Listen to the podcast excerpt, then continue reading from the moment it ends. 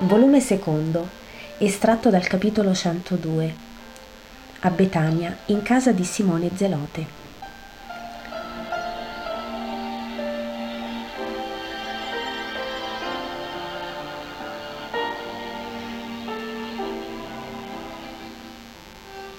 Quando Gesù, valicata l'ultima salita, giunge sul pianoro, vede Betania tutta ridente di un sole decembrino, che rende meno triste la campagna dispogliata e meno cupe le macchie di verde date dai cipressi, dai quercioli e dai carrubi che sorgono or qua or là e sembrano cortigiani intenti ad inchinare qualche palma altissima veramente regale e che si drizza solitaria nei giardini più belli.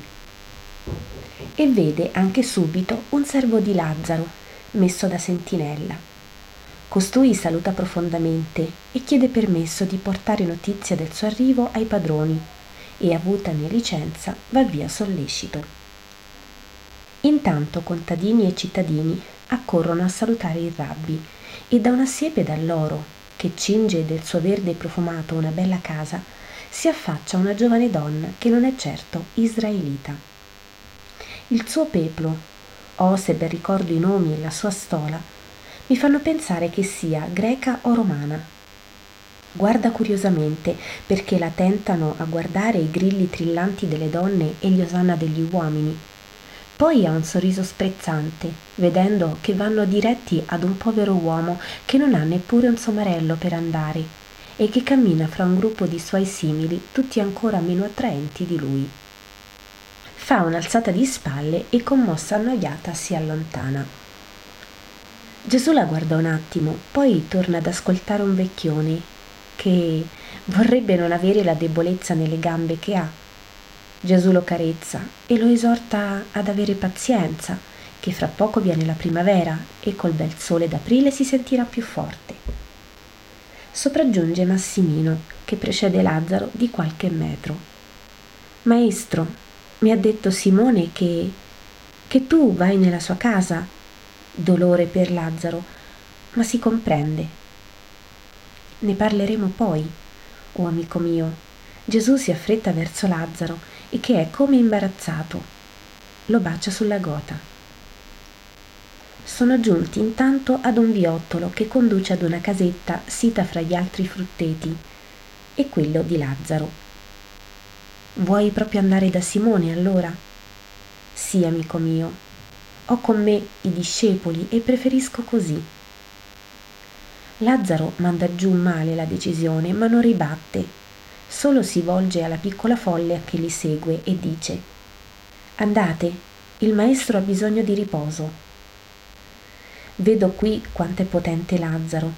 Tutti infatti si inchinano alle sue parole e si ritirano, mentre Gesù li saluta col suo dolce «Pace a voi, vi farò dire quando predicherò».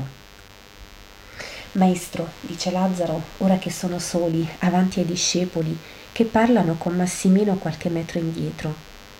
Maestro, Marta è tutta in lacrime, per questo non è venuta, ma poi verrà.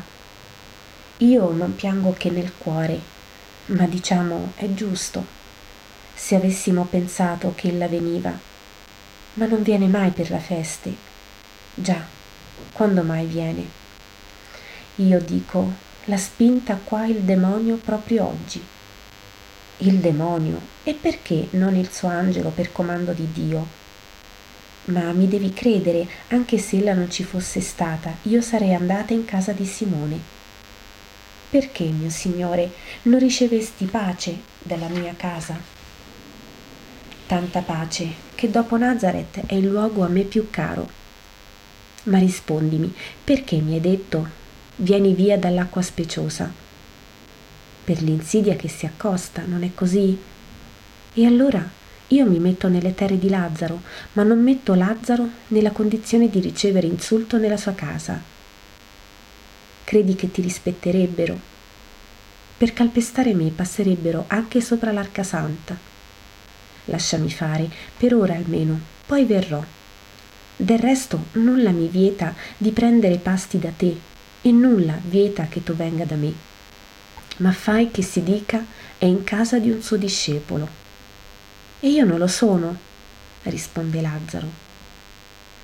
Tu sei l'amico, è più che discepolo per il cuore, è una cosa diversa per la malizia. Lasciami fare, Lazzaro, questa casa è tua, ma non è la tua casa. La bella e ricca casa del figlio di Teofilo, e per i pedanti ciò ha molto valore. Tu dici così, ma è perché è per lei, ecco, io stavo per persuadermi a perdonare, ma se lei allontana te, viva Dio, io l'odierò e mi perderai del tutto. Deponi questo pensiero subito, o subito mi perdi. Ecco Marta, pace a te, mia dolce albergatrice. Oh Signore! Marta in ginocchio piange. Si è calata il velo che è posato sulla conciatura del capo fatta a diadema, per non mostrare molto il suo pianto agli estranei, ma Gesù non pensa di celarlo. Perché questo pianto? In verità che tu sciupi queste lacrime. Vi sono tanti motivi per piangere, per fare delle lacrime un oggetto prezioso, ma piangere per questo motivo, oh Marta, sembra che tu non sappia più chi io sono. Dell'uomo lo sai, non ho che la veste. Il cuore è divino e da divino palpita. Su, alzati e vieni in casa. E lei, lasciatela fare. Anche vi venisse a deridere, lasciatela fare, vi dico, non è lei. È colui che la tiene, che la fa strumento di turbamento. Ma qui vi è uno che è più forte del suo padrone. Ora la lotta passa da me a lui, direttamente. Voi pregate, perdonate, pazientate, credete e nulla più. Entrano nella casetta, che è una piccola casa quadrata circondata da un portico che la allarga. Dentro vi sono 4 stanze, divise da un corridoio in forma di croce. Simone, che è a fianco del vecchio servo che sento chiamare Giuseppe, fa gli onori di casa e dice: «Qui si potrebbe parlare alla gente, oppure prendere i pasti. Come tu vuoi, o Gesù». Ora penseremo, intanto va a dire agli altri che dopo il pasto la gente venga pure, non deluderò i buoni di qui. Dopo dico di andare. Qui, tiepido è il giorno, riparato dai venti e il luogo. Il frutteto spoglio non avrà danno se in esso viene gente. Qui dal terrazzo io parlerò, va pure. Restano soli Lazzaro con Gesù. Marta, nel bisogno di dover provvedere a tante persone, è tornata la buona albergatrice e coi servi e gli stessi apostoli lavora a basso a preparare per le mense e per il riposo. Gesù passa il braccio intorno alle spalle di Lazzaro e lo conduce fuori dal camerone, a passeggiare sul terrazzo che circonda la casa. Ha bel sole che fa tiepido il giorno e dall'alto osserva il lavoro dei servi e dei discepoli e sorride a Marta che va e viene e alza il viso serio, ma già meno sconvolto. Guarda anche il bel panorama che circonda il luogo e nomina con Lazzaro diverse località e diverse persone. E infine chiede a bruciapelo: dunque la morte di Doras fu un bastone agitato nel nido dei serpi? Oh maestro, mi ha detto Nicodemo che fu di una violenza mai vista la seduta del Sinedrio. Che ho fatto al Sinedrio per inquietarsi? Doras è morto da sé alla vista di tutto il popolo, ucciso dall'ira. Non ho permesso fosse mancato rispetto al morto, dunque. Tu hai ragione, ma essi pazzi di paura sono, e lo sai che ha detto che occorre trovarti in peccato per poterti uccidere? Oh, allora sta quieto, avranno da attendere sino all'ora di Dio. Ma Gesù, sai di chi si parla? Sai di che sono capaci i farisei e gli scribi? Sai che anima abbia Anna?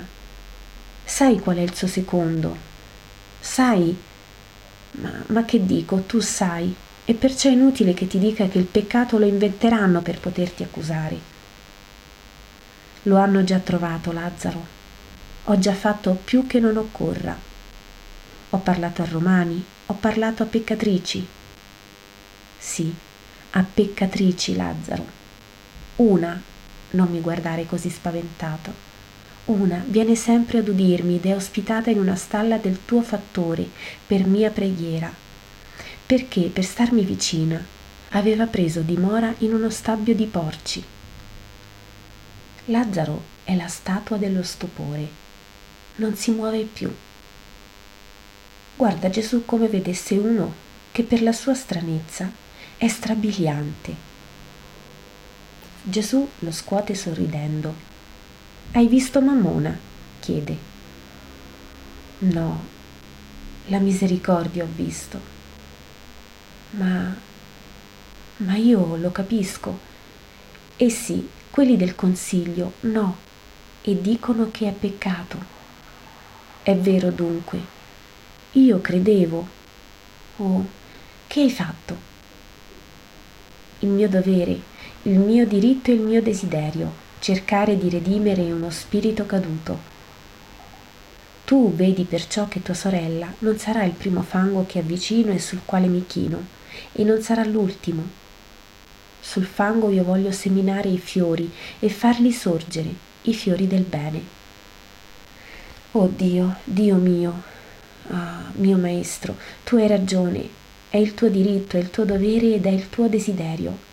Ma le iene non lo comprendono. Loro sono carogne e talmente fedite che non sentono, non possono sentire l'odore dei gigli. E anche dove essi fioriscono, loro, le potenti carogne, sentono odore di peccato, non comprendono che dalla loro sentina esso esce. Io te ne prego, non sostare più a lungo in un luogo. Va, gira, senza dare loro modo di raggiungerti. Sii come un fuoco notturno danzante sugli steli dei fiori. Fallo, non per viltà, ma per amore del mondo che ha bisogno che tu viva per essere santificato. La corruzione aumenta. Contrapponile la santificazione. La corruzione. Hai visto la nuova cittadina di Betania? È una romana sposata ad un giudeo. Lui è anche osservante, ma ella è idolatra e non potendo vivere bene in Gerusalemme, perché sono sorte dispute coi vicini per le sue bestie, è venuta qui. Piena di animali per noi immondi è la sua casa, e la più immonda è lei, perché vive deridendo noi e con licenze che io non posso criticare, perché... Ma dico che mentre in casa mia non si mette piede perché c'è Maria che pesa col suo peccato su tutta la famiglia, in casa di quella donna ci vanno pure. Ma lei è in grazia di Ponzio Pilato e vive senza il marito. Lui a Gerusalemme, lei qui. E così si finge, lui e loro, di non profanarsi col venire e di non constatare che si profanano. Ipocrisia. Fino al collo nell'ipocrisia si vive e fra poco ci si affogherà. Il sabato è il giorno del festino e sono anche del consiglio. Un figlio di Anna è il più assiduo. Lasciali fare. Quando un medico prepara un farmaco, mesce le sostanze perché egli le sbatte e l'acqua si fa torbida. Ma poi le parti morte si depositano, l'acqua torna limpida, pur essendo satura dei succhi di quelle sostanze salutari. Così ora tutto si mescola e io lavoro con tutti. Poi le parti morte si depositeranno e saranno gettate, e le altre vive rimarranno attive nel gran mare del popolo di Gesù Cristo. Scendiamo, ci chiamano, e tutto finisce.